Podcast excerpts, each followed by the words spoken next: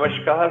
आज की दोपहर 1:34 पर आपका बहुत बहुत स्वागत है और हमारे साथ जुड़े हैं श्री मधुकर स्वयंभूजी, जो हेड रिसर्च एंड डेवलपमेंट में वैदिक इकोनॉमिक्स में हैं एंड इनका बहुत योगदान है बेसिकली वाटर क्राइसिस को लेकर।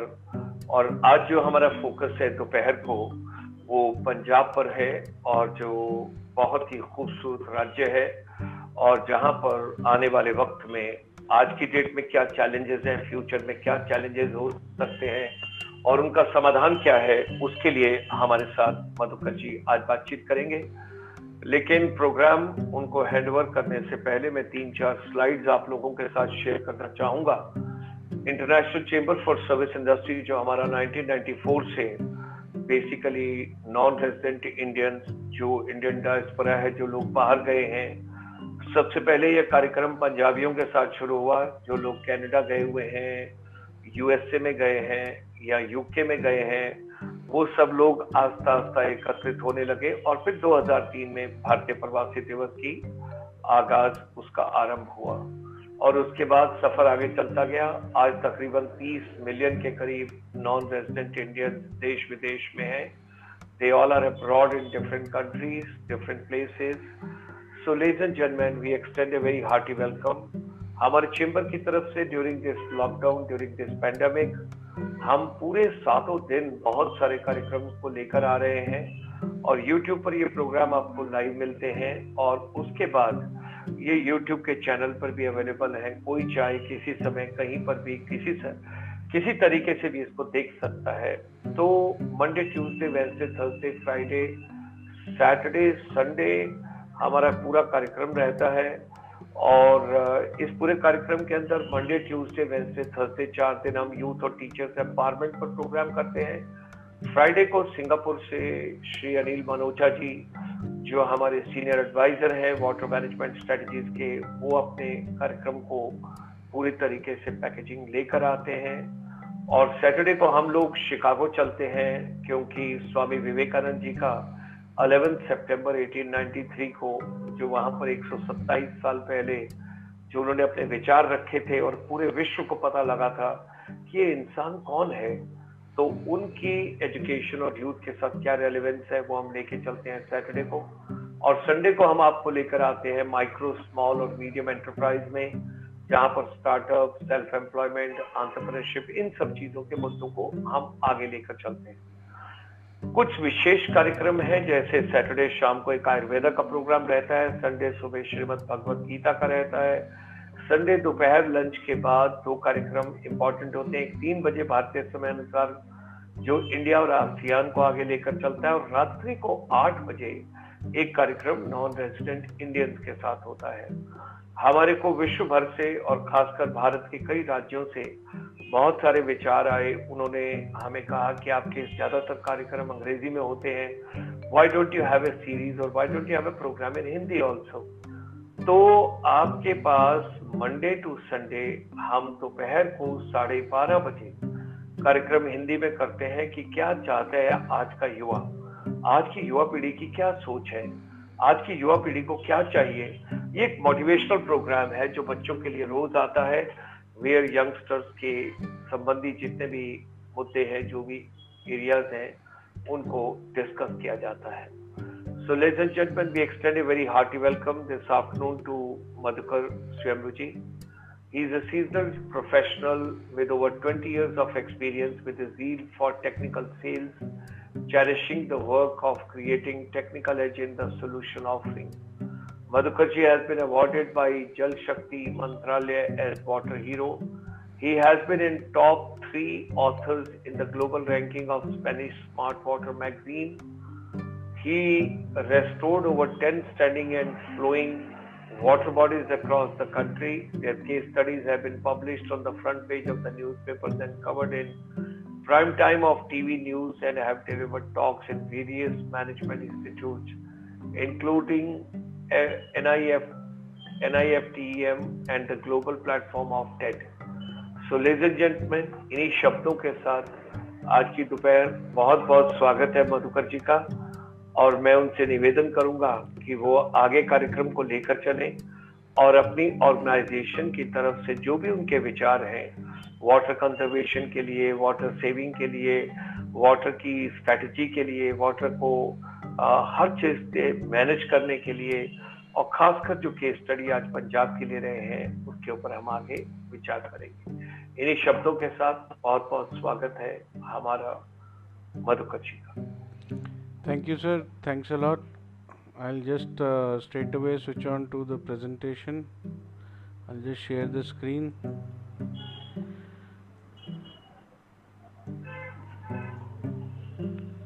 Is my screen visible, sir?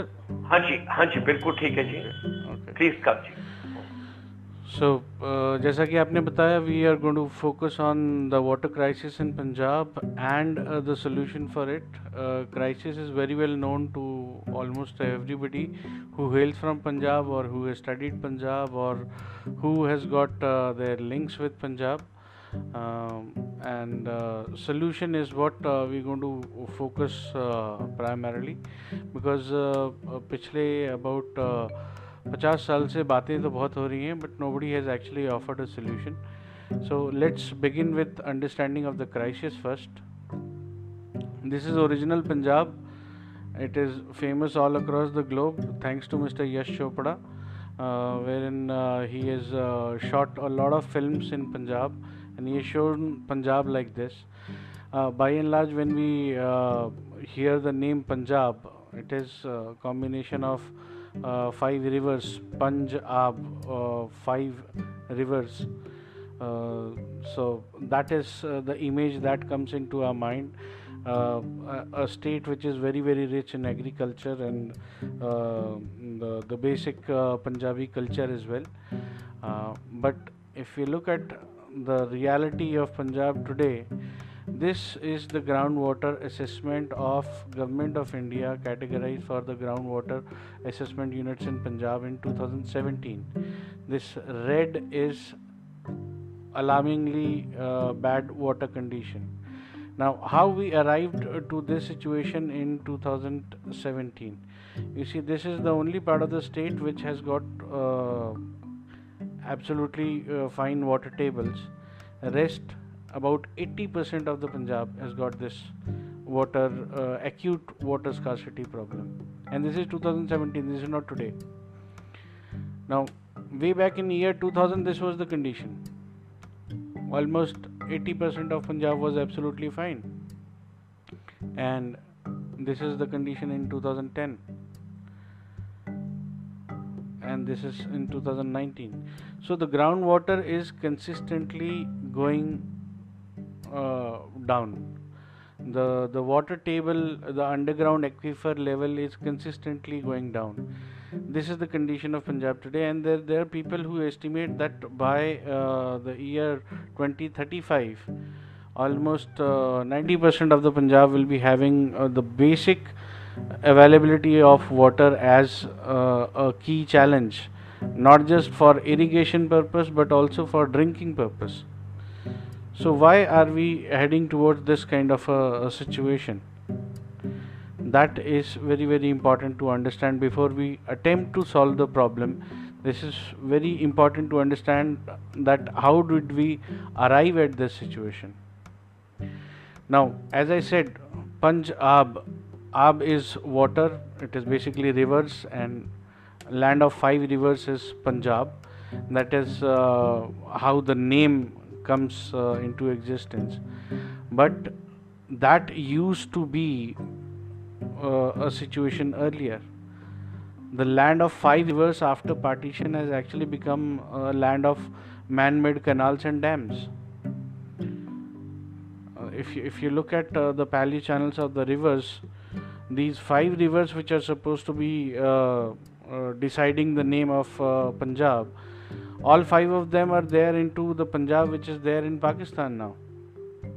So in the part of Indian Punjab, we have got only three rivers out of those five rivers, right? And they are also just marginally touching through, right?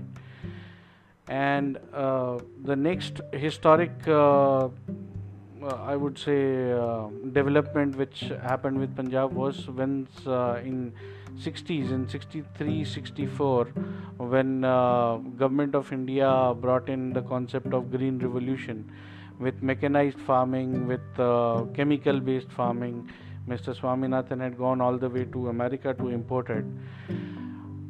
Punjab was one of the first state to embrace it with open hands, and the traditional way of Indian agriculture was replaced with the chemical and the mechanical based farming, which introduced a lot of chemicals to the agricultural landscape of Punjab, and as a result there was a huge growth into the crops, but then the soil ecology was largely disturbed with the infestation of chemicals. Then another I would say historic mistake was that Punjab was essentially, Punjab and Haryana, both the states were essentially developers, growers of wheat, not for paddy, but for the sake of again a green revolution and fulfilling the needs of the country. Punjab and Haryana both were pushed towards paddy cultivation. Now there is agroclimatic zone. As per the agroclimatic zone, Punjab was designed for wheat cultivation, not for paddy cultivation, because paddy needs a lot of water, right? And by pushing Punjab towards paddy cultivation, this new crop which was introduced needed a lot of water, and all that water was started getting consumed. And then finally industrialization of this state was further intervention into the ecology. So where we are, we are because of these events in the past. Now this is what is the condition today. These are the top newspapers: Business Today, Hindu, Tribune, Indian Express, wherein everybody is reporting the water scarcity in Punjab, right? This is 2019, this is also 2019, and this is 2020. All party meet, passes resolution, Punjab water crisis, right? These are all recent reports. None of them is has been a historic report. This is all 2019 and 20 only. So why this crisis is happening? The crisis is because the sewage production is high and the groundwater extraction is high. Almost about 71% of the irrigation in Punjab is happening via the extraction of groundwater through tube wells and bore wells, right? Irrigation is very high, the air pollution is very high, the water pollution is very high, the soil pollution is very high, because invariably everywhere all across Punjab the usage of chemical fertilizers, insecticides, pesticides, everything is very, very high, right? And the drinking water is depleting. The water crisis is being experienced all across. There is a crisis even for the irrigation water, and the underground water table is depleting because the extraction is way too high compared to refilling or the recharge of the underground aquifer. So this is the condition. This image is from Indian Express, wherein they are trying to pictorically depict the condition that the wells are getting dried, and these are the regions: Moga, Barnala, Patiala, Fatehgarh, Ludhiana, Jalandhar, Kapurthala. All of them are facing an acute shortage of water. Now let's come on to the solution side of it. We have understood the problem very well. Now let us come on to the solution side of it. What we propose is the resuscitation of the native ecology in soil, water and air is the solution. This is the only solution for reinstating the natural abundance of the state of Punjab. God has created the state as an abundant state. There was abundance of water, there was abundance of fertile land, the air was always very fresh. But time and again the intervention we have done with the ecology, whether it is soil, water or air, has actually resulted into this kind of a crisis situation. So let's look at the water profile of the state. We have got ample amount of natural resources. There are 4 rivers, which out of which 3 are perennial, which is Satluj, Byas and Ravi. Ghaggar is a seasonal river. Ghaggar has been there for quite some time, but it gets dried, and the reason for drying is also something that we will be covering in the upcoming slides. There are 12 natural wetlands, out of which there are about 4 or 5 which have been Ramsar sites. There are 1821 natural village ponds which are bigger than 2.5 hectare. So there is ample amount of natural water resources that exist, but unfortunately they are not in a condition wherein they can be used as a water resource. Now coming on to the man-made side of it, as I said, it was a land of 5 rivers, but now it is a land of man-made canals and dams. So we have about 14,500 kilometer long canal network. The major canals, the man-made canals are already listed here, wherein we have Upper Bari Doaba, and then we have Bish Doaba, Sirhan, Bhakra Nangal Dam everybody knows, and that starts the Bhakra Canal as well. Then there is a Bikaner Canal, then there is a Firuzpur Canal. There are 9 man-made wetlands and about 3,113 man-made village ponds. Now, given this kind of an infrastructure and the average annual rainfall, which is 400 to 500 millimeter every year, given this kind of a water profile of the state, if we do the resuscitation of the ecology, there will be ample amount of water and there will be ample amount of recharge. So before we get on to the solution side, let us understand what was gifted to Punjab by nature. Any and every water body, all these water bodies which have been listed, whether it is a natural water body or a man-made water body, any earthen water body, which includes 1821 natural village ponds and 3113 man-made village ponds. These are all the ponds which are earthen. The bottom is earth, then we have water, and then we have air, right? So these water bodies are created with a specific function by nature. We all know that over 72% of the planet is water, but this water is of no use for the terrestrial animals and plants, which includes human beings, right? So where is this water which is usable by the terrestrial beings? This water is there into landlocked water body, which is lakes, ponds and rivers, right? Now lakes, ponds and rivers, or rivulets, or the Himalayan streams or springs that we have, all of them have been created by nature for a specific purpose, and there are multiple purposes that they serve. So let's look into the architecture. The bottom is earth, then we have water, and then we have air. So the surface water body gets connected to the underground aquifer, the underground depleting water table that we have just seen in the previous slides, and these two water bodies are connected through soil capillaries. That is the natural way.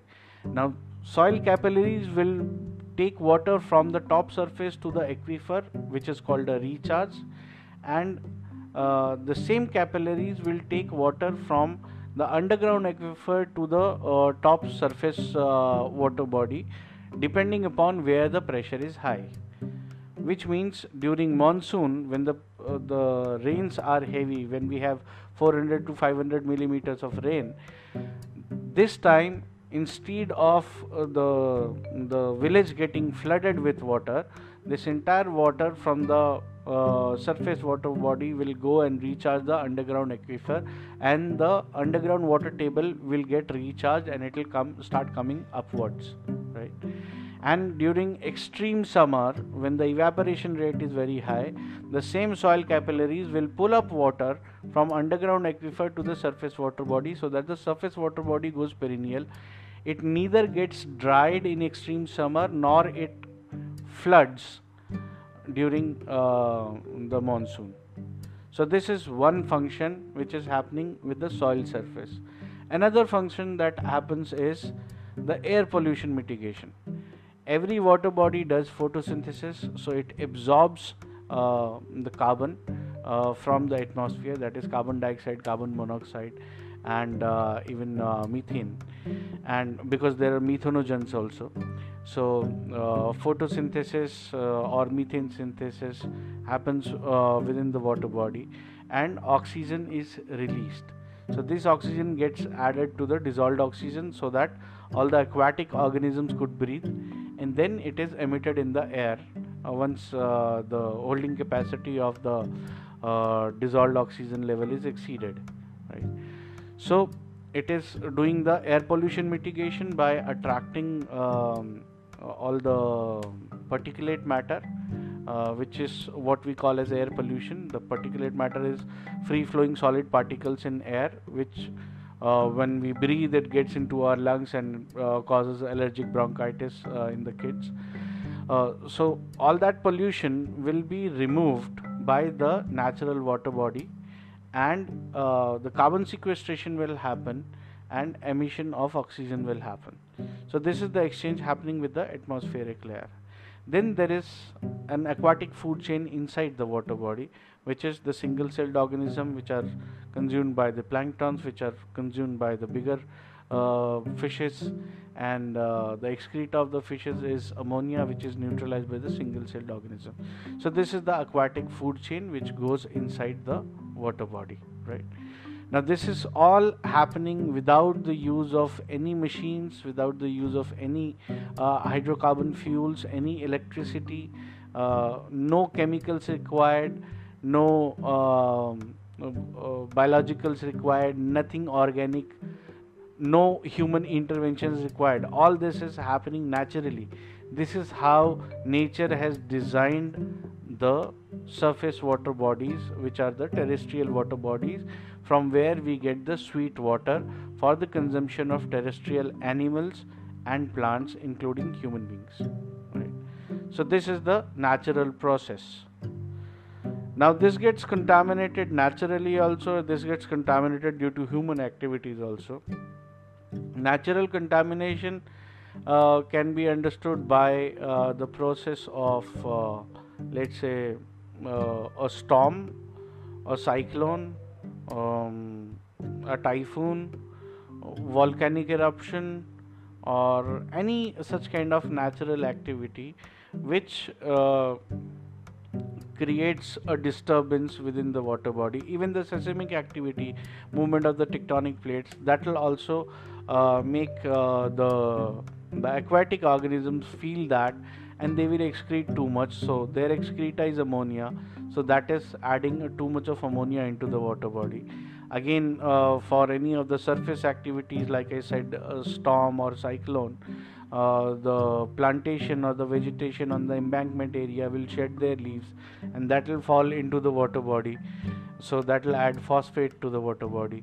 So too much of ammonia or phosphates or sulfates will actually lead to eutrophication of the water body. So nature has got its own way of dealing with it. Nature will create weeds. Weeds will come, they will absorb excess, and then they will sink because they have already consumed the excess, and their food is finished, so they will sink, and they'll dry and they'll sink into the water body, and they'll be decomposed like any other biological waste. So this is the natural process of pollution and solving the problem. But when it gets polluted due to human activities, the sewage or the industrial effluent that we add to the water body, that will also lead to eutrophication, because our sewage contains a lot of ammonical nitrogen and a lot of phosphates and nitrates.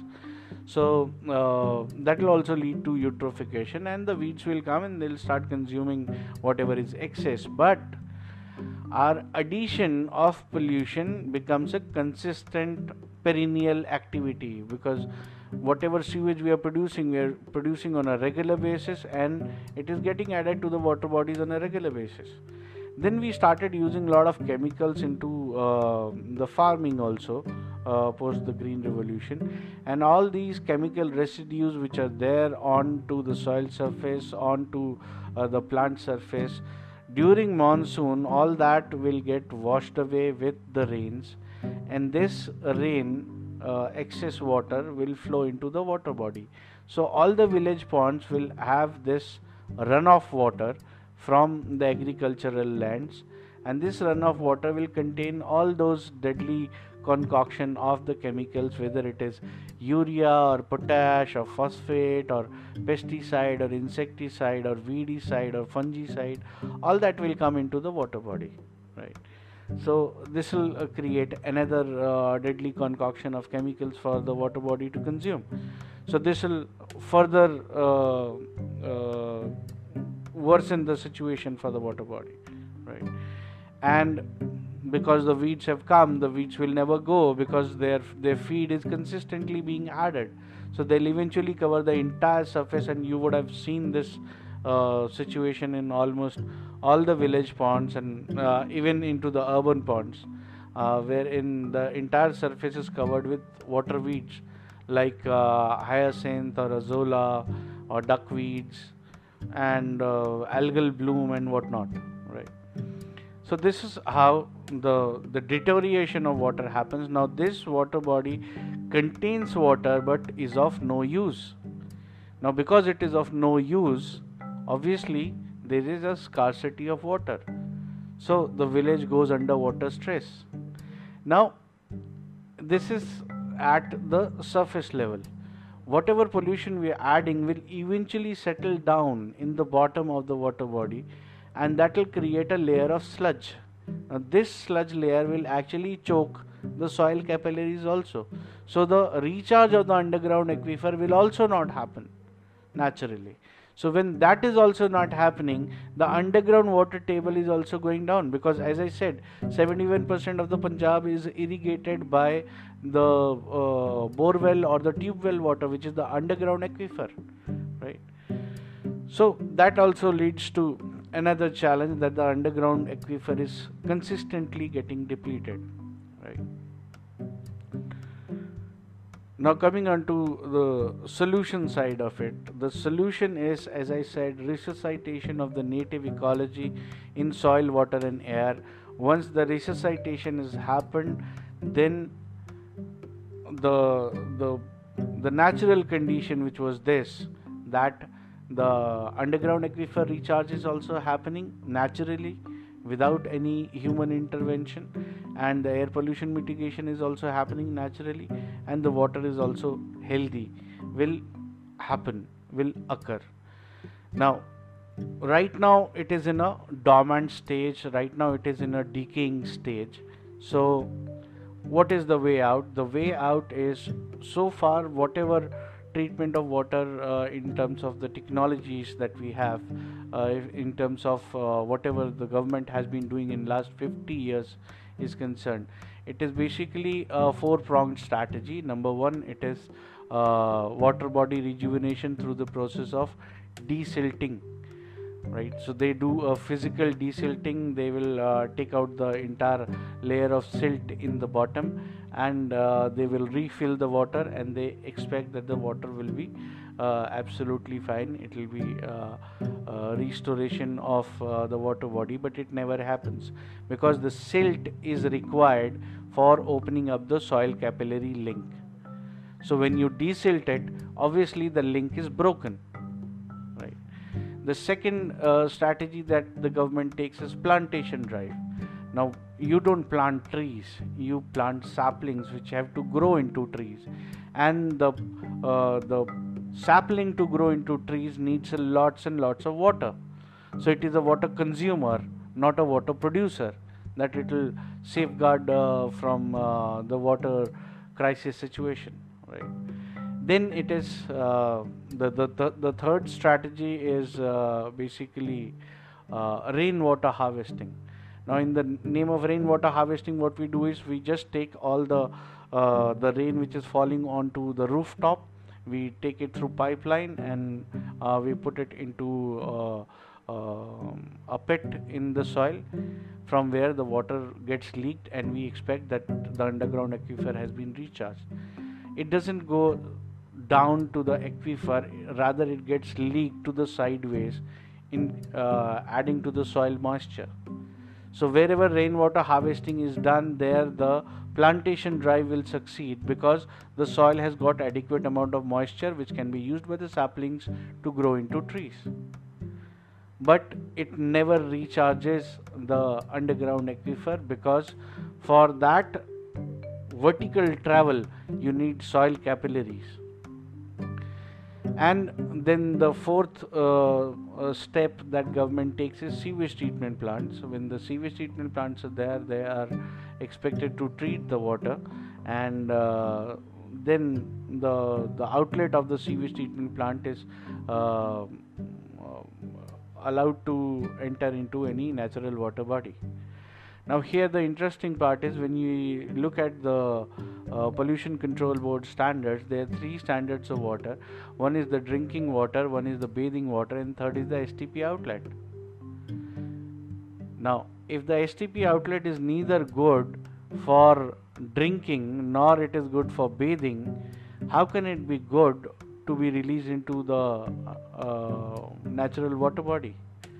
Obviously it will be polluting the natural water body, and from the same natural water body, from the same canal or the same lake or pond, farmers are taking out water and using it for irrigation.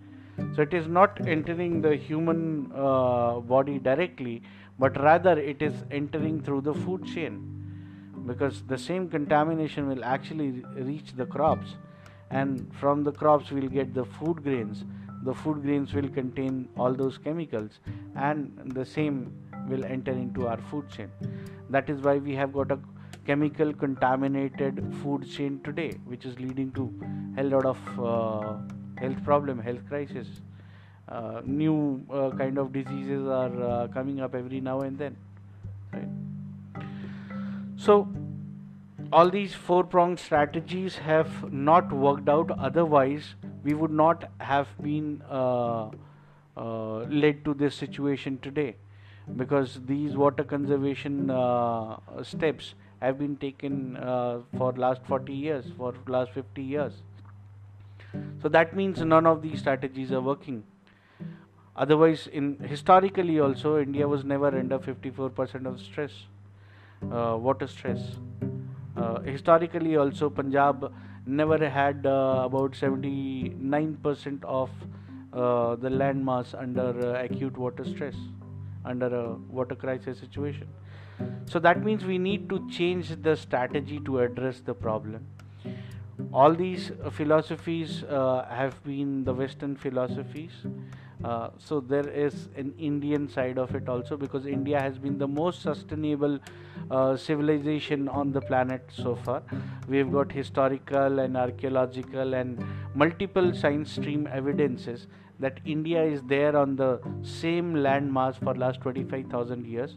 There's a wonderful book written by Mr. Nilesh Oak, in which he has dated Mahabharata and Ramayana. And he has proven it through multiple streams of science, wherein he has put in the exact dates that India has been a continuous civilization for at least last 25,000 years, which is a test of time that no other civilization on this planet has survived. So if we have survived for so long without facing any extinction, that means we have been a very sustainable culture. we have been a very sustainable civilization. So the reason for this sustainability was the Vedic science, was the Vedic culture. And what does the Vedic science say? Vedic science say that there are 5 key elements to life, which is soil, water and air are 3 of them. And because they are the key sources of life on this planet, they themselves cannot be dead. So far, the way we have been dealing with soil, water and air are like dead substances. Water is H2O, soil is dirt, air is mix of gases. So there is absolutely no life into it. But the Vedic science says these 3 are living ecologies. These are the only 3 possible habitats on this planet, and they have been there ever since the planet was formed about 4.2 billion years back. So if they are the source of life, if they are the only habitats, then they themselves cannot be dead, because they are the key source of life on this planet. So the moment you change your perception from dealing with a dead substance and dealing with a living ecology, the entire perception changes. So as per the Vedic science, the technology that we have developed is Cownomics technology, in which what we do is we study the water body first, and then we make an Ayurvedic medicine, which is a 100% plant extract, 100% botanical extract, and that extract is diluted into fresh water, and this diluted concentrate is poured, is released into the water body at any one point. And then the entire natural resuscitation process starts. So it is not using any machines, not using any energy engines. It is all a solar solution. It is harnessing the free energies in the environment, in the nature, and using it for the resuscitation process. So how it happens is, as I said, there is a concentrate which is diluted with fresh water, and this diluted concentrate is released into the water body. Once it is released into the water body, the decomposition of the chemicals will start to happen, because all the chemicals which are waiting to be decomposed, they'll get electrons. This diluted concentrate, when added to the water body, supplies the water body with millions and millions of electrons. So the decomposition process will happen, the oxygen will get released, the oxygen will add to the dissolved oxygen level, and it will eventually start appearing onto the surface of the water body, from where it will create a puncture on the top surface, from where the sunlight will enter, and the photosynthesis process will restart. So the entire pollution will get consumed in the aqua ecology. The microbial life will be revived from dormancy. It will come back to life, and the viscosity of water will improve. The color will get lightened, and eventually the entire water body, in a span of 1 year, will come back to its natural status, which means the soil capillaries will be re-established after consistent treatment for 1 year. Any and every earth and water body, natural water body, will come back to its native natural state of when it was formed. So it will be as good as a fresh new water body which has just been created, with all the soil capillary links with the underground aquifer re-established, and all the air pollution mitigation process intact, in place, right? So when this happens, this water will be available for the usage of terrestrial plants and animals. So that means, by and large, the water stress or the scarcity of water will be taken care of by the existing water infrastructure which is already there on the surface in the state of Punjab. Now, when we talk of a state, the state includes urban areas as well as rural areas. So we first start with the urban areas. Urban areas has got certain challenges which are unsolved, which is this: they don't know what to do with the sewage. The water body are in a pathetic state. The air pollution is a perennial problem in all the cities, all across the globe, not just in Punjab, not just in India. All across the globe, air pollution is increasing like anything. Then the drinking water crisis is there, and as I said, underground aquifer is depleting consistently. So all these 5 problems can be addressed in one go like this. Let all the sewage go into the water bodies. Water bodies get treated with the Cownomics technology that I just explained. This will transform this water body into a fresh water body. These are actual project site pictures. This is from one of the lakes that we treated in Ahmedabad called Idudi Lake. This was the pre-treatment condition, wherein you can see a lot of dark green color water, and these white patches are fungal growth in the water. There was a huge algal bloom in the water, and then this was treated and this was converted into this beautiful lake, which was, you can call it a mini urban bird sanctuary, because there was a huge amount of food available for the birds, so birds started coming in flocks and flocks at the water body. The case study for this is there into our YouTube channel, and you can go and search for it there. So this rejuvenated water body is also doing the air pollution mitigation, making the water available not just for drinking, for irrigation, for plants and animals, for everybody. And this is also doing the underground aquifer recharge. Now, one additional benefit is, because this natural water body is also doing photosynthesis, so it is doing a carbon sequestration also. So due to this carbon sequestration, this water body becomes a blue carbon sink. Now, this sequestration can be measured, and this can generate carbon credits. So these carbon credits can actually be sold in the carbon bazaar, and that will add to additional revenue for the municipal authority or for the authority that owns the water body. So which means restoration of the natural resources, resuscitation of the ecology is not an expense head for the administration, it is rather a revenue head for the administration. So on one hand, we are solving all the 5 problems. On the other hand, the solution of the problem is also generating enough amount of revenue for the administration. So that is what is our concept of tax-free cities. We can generate so much amount of revenue out of restoration of natural resources in the cities that the cities can go tax-free. All the citizens living in the city don't have to pay any taxes to the municipal authorities, because so much of revenue is getting generated.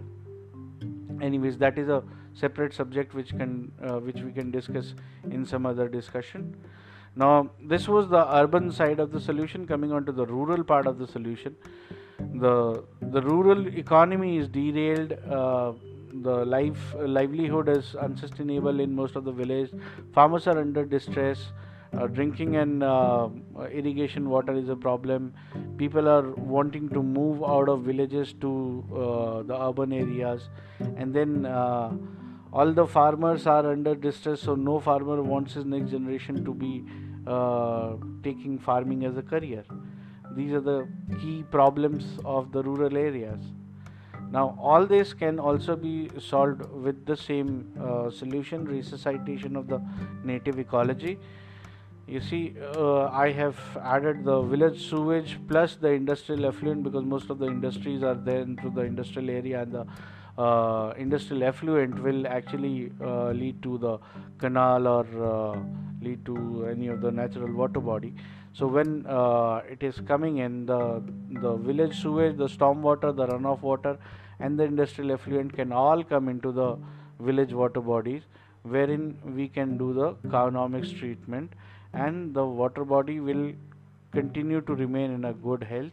The same water can be used for irrigation in terms of drip irrigation and in terms of foliar spray, not as a normal mode of flooding. So this way, about 90% of the water will also be saved during irrigation. and the same water will be used as a supply water for the animal farms, for the animal husbandry, and the cowshed waste is going into the biogas plant, from where the village is getting the fuel and the electricity, and the slurry of the biogas plant is again going back into the water body. So this will keep the aqua ecology alive, and because of the aqua ecology, the ripple effect will be there into the soil ecology as well as into the air ecology. So resuscitation of the native ecology will happen, and using the same water in the agriculture farms will make the entire farmland, whether it is agriculture, horticulture, animal husbandry or livestock farming or dairy or piggery or poultry or duckery or goatery, any kind of life, rearing of any kind of life, when this water is used, which is the rejuvenated water, the entire farm will go disease, pest and weather resilient. There will be complete eradication of the chemicals from the farming sector, and also ensuring that the yield is the highest, in both in terms of quality as well as in terms of quantity. Normally what happens is, when people go and preach the farmers that okay, you leave chemical based farming and you switch over to the organic farming, that means the yield will drop by almost 60-65%. Why should a farmer compromise with his yield? Because that is the basic livelihood for the farmer. In this process, the process has already been implemented at plenty of places, wherein the yield grows up compared to the chemical based farming when you do the ecological integral farming. You are able to increase your yield from day one, from the crop one, from the first crop cycle itself your yield is increased, and your quality is the highest quality, because you don't need any fertilizer, insecticide, pesticide, hormones in the plantation. And even the deadly diseases in the plants, which are the viral diseases, even they are taken care of in this process of farming.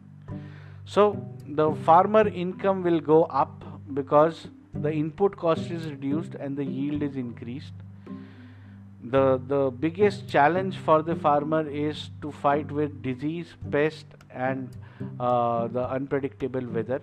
That is also taken care of, and the profitability is multiple times up, and the rural economy is reinstated.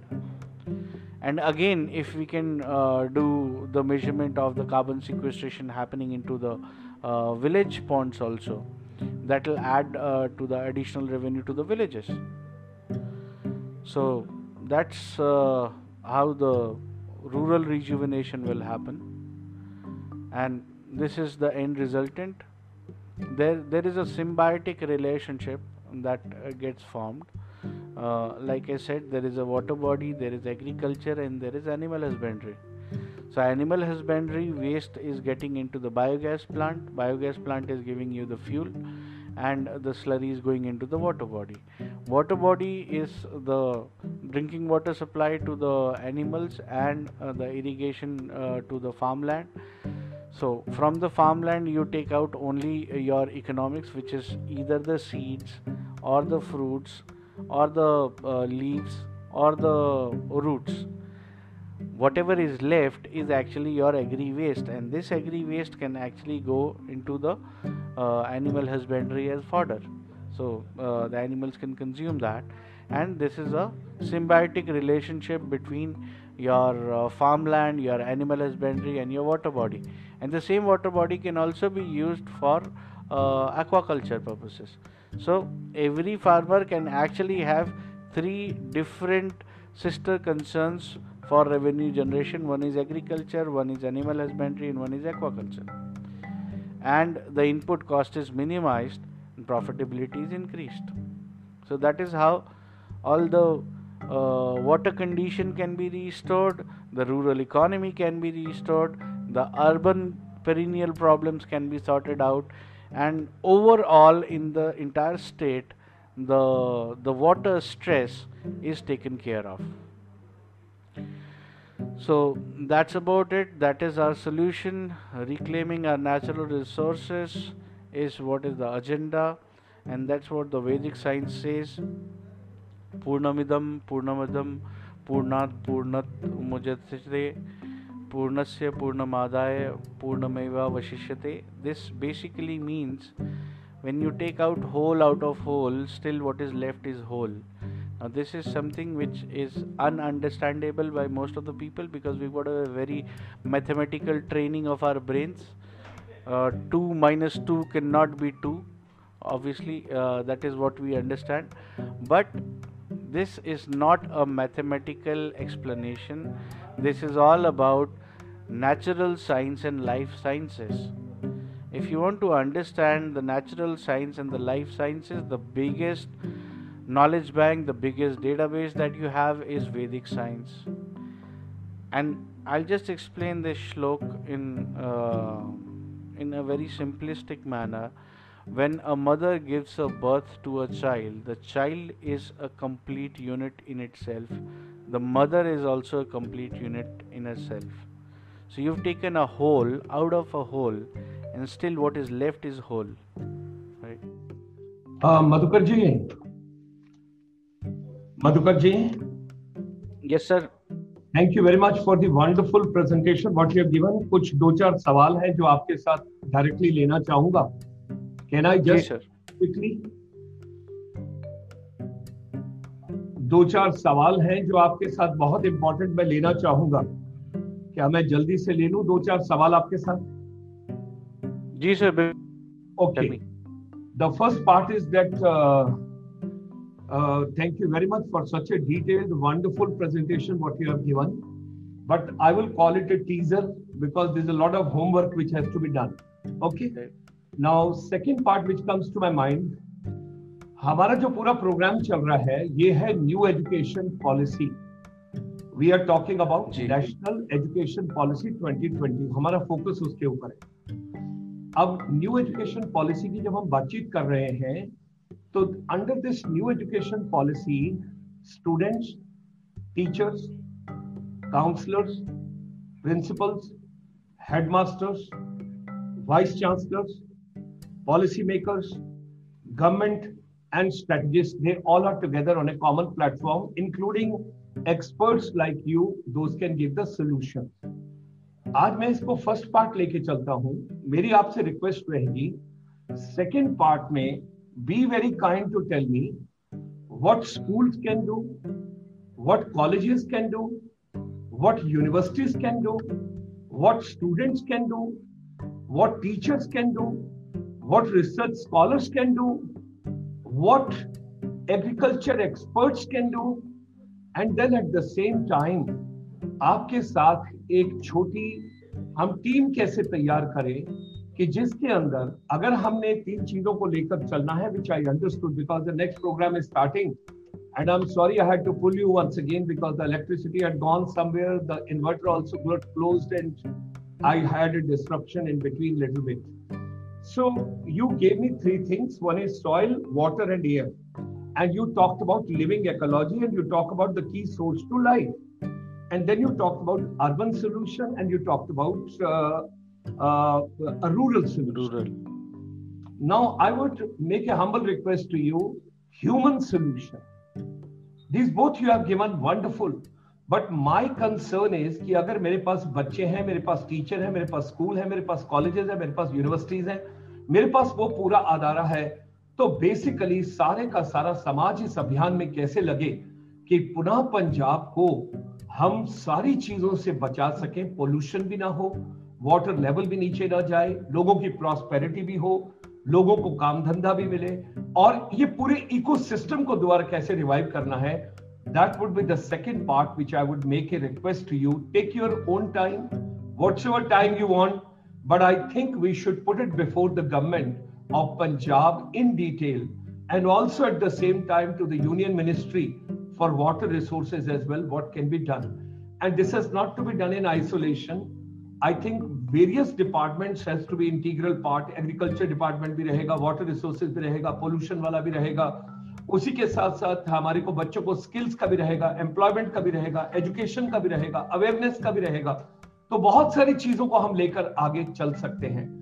इन्हीं शब्दों के साथ आपका बहुत बहुत धन्यवाद कि आज आपने अपना समय निकाला।